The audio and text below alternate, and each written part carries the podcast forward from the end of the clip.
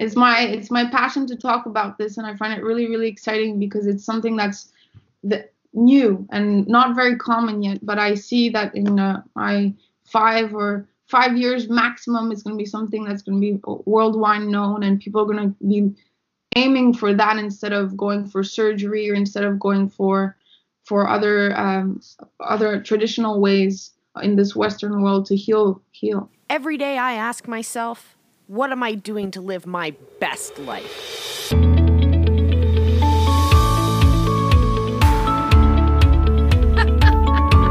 You got this.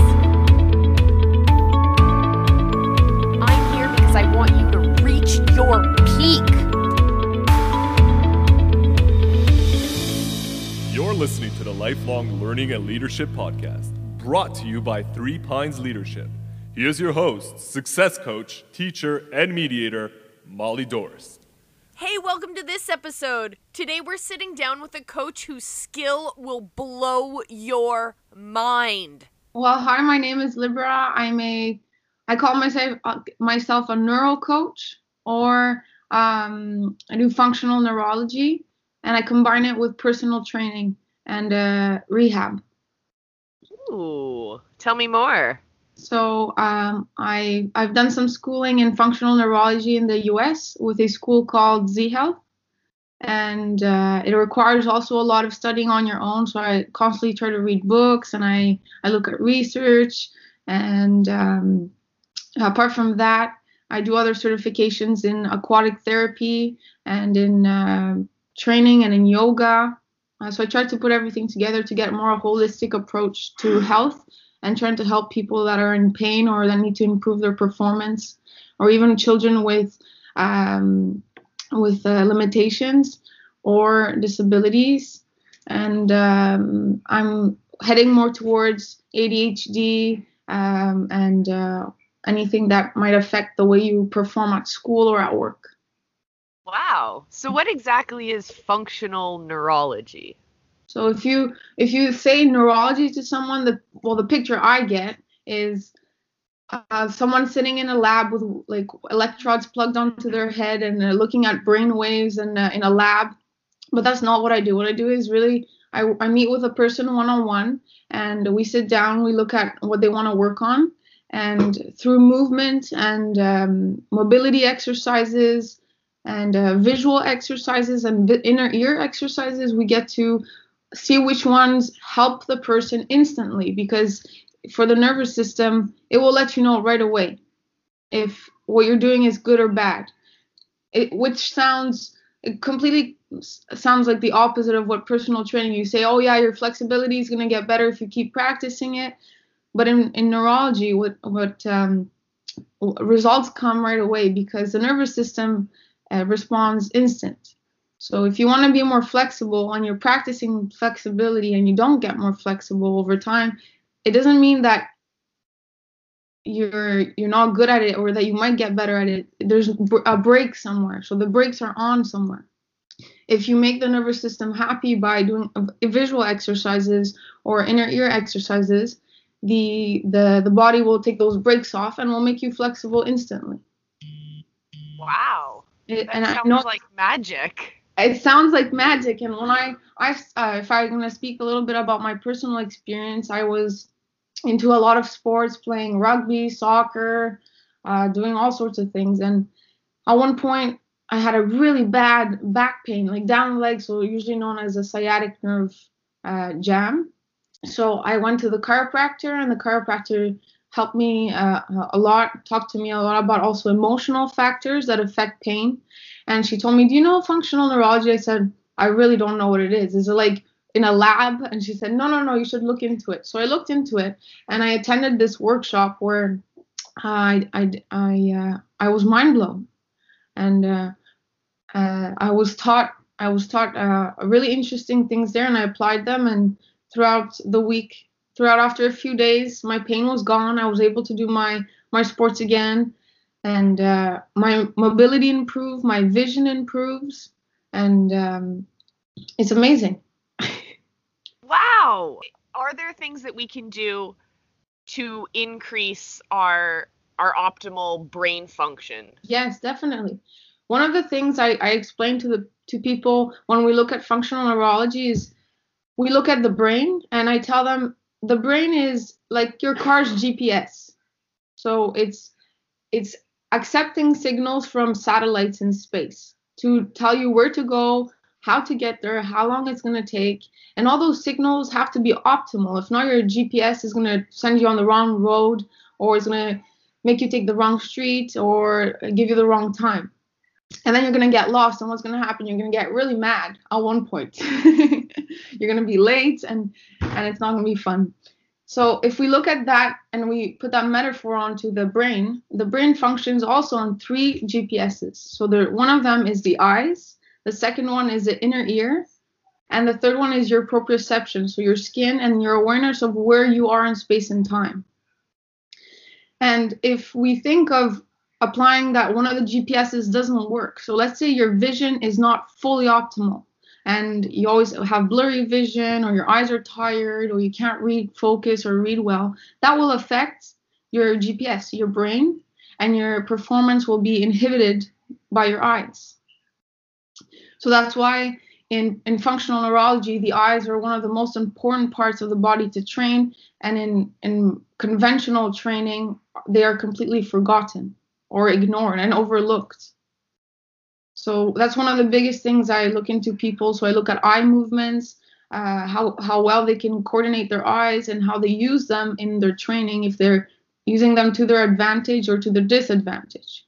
Ah, so could you take uh, an average athlete and make them a superb athlete? Definitely. If an athlete is having trouble, uh, like uh, they're uh, let's say a, a tennis player and they're always losing and they don't understand why. They train like crazy. They train more than their competitors and they just don't understand what's going on. Sometimes one of the biggest things you can look at is vision also the proprioception or their awareness where they are in time because most of the the times they lose is because or they miss their hit or they don't aim well and all of that is hand eye coordination. If you can't aim the ball well well, your eyes are not looking at the right place or coordinating the movement well with the rest of your body.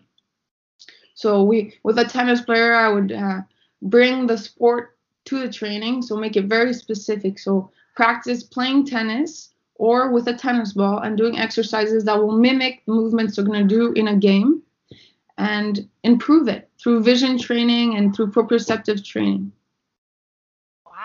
Okay, now what about those of us who aren't athletes and we just want to live the best life we could possibly live? Exactly. So if you if you don't play any sports or if you just uh, like walking or doing sports that are more zen, there's always ways to improve. Let's say you're you um you want to improve your your your your your your health we we uh, what I do is we go through a whole joint mobility uh, um, of the body. So from head to toe, we move all the joints in all the directions in all the ranges possible. So let's say you're walking, and especially here in Canada where we are, I don't know about where where you are exactly, but the the um, there's ice sometimes. Oh yes. One of the biggest fears, well, with people a little bit older in age, is to fall.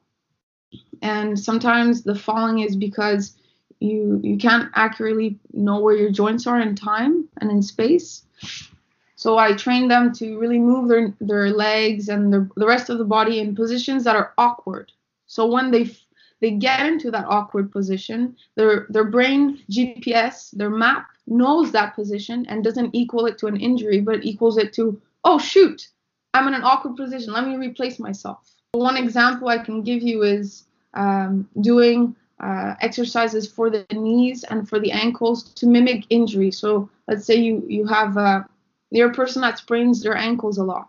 So we mimic an ankle sprain, but to not not to the extent of injury, but of the movement. So the lateral rotation of an ankle and the internal rotation of an ankle. So when that happens when you're walking, it does not equal injury because your ligaments, your tendons, your nerves, and all your arteries and everything in the area know what the movement is and won't send the signal to the brain pain, pain, pain, alarm.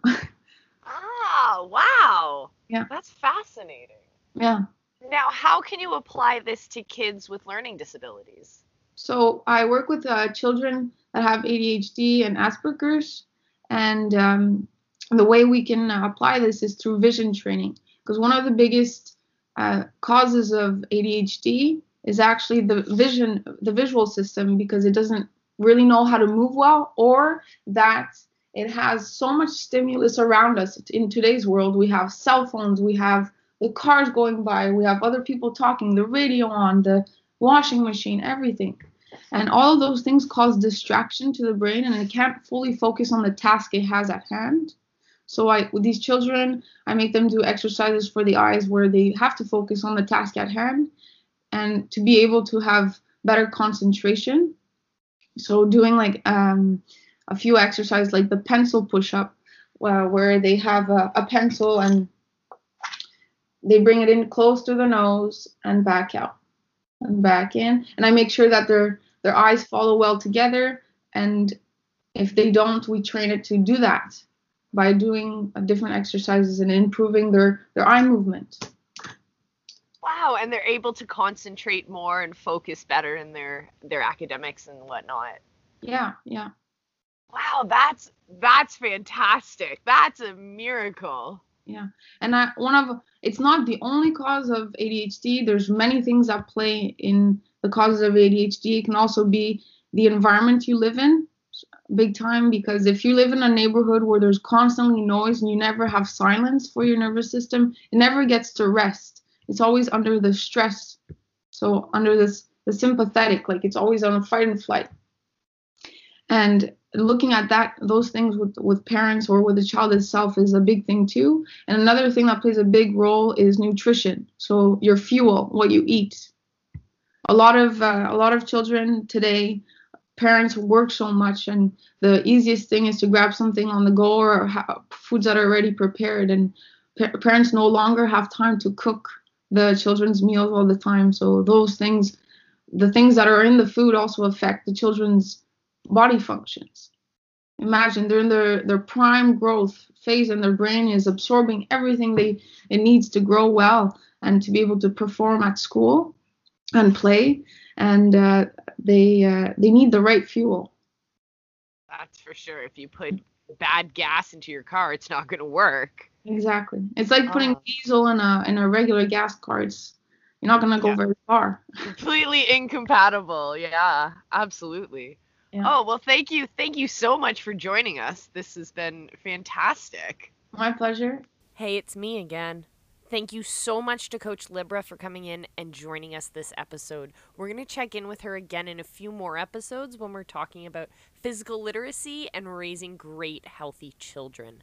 Until then, have a great week and remember, be excellent to each other. Sign up for our mailing list and visit us online at threepinesleadership.com. Pines Psst, it's me again. Just reminding you to subscribe to the podcast, follow us on Instagram, and like us on Facebook at Three Pines Leadership. And don't forget to join us on our mailing list, and you can find out more information about us at 3pinesleadership.com. All right, until next week, my friends. Mwah!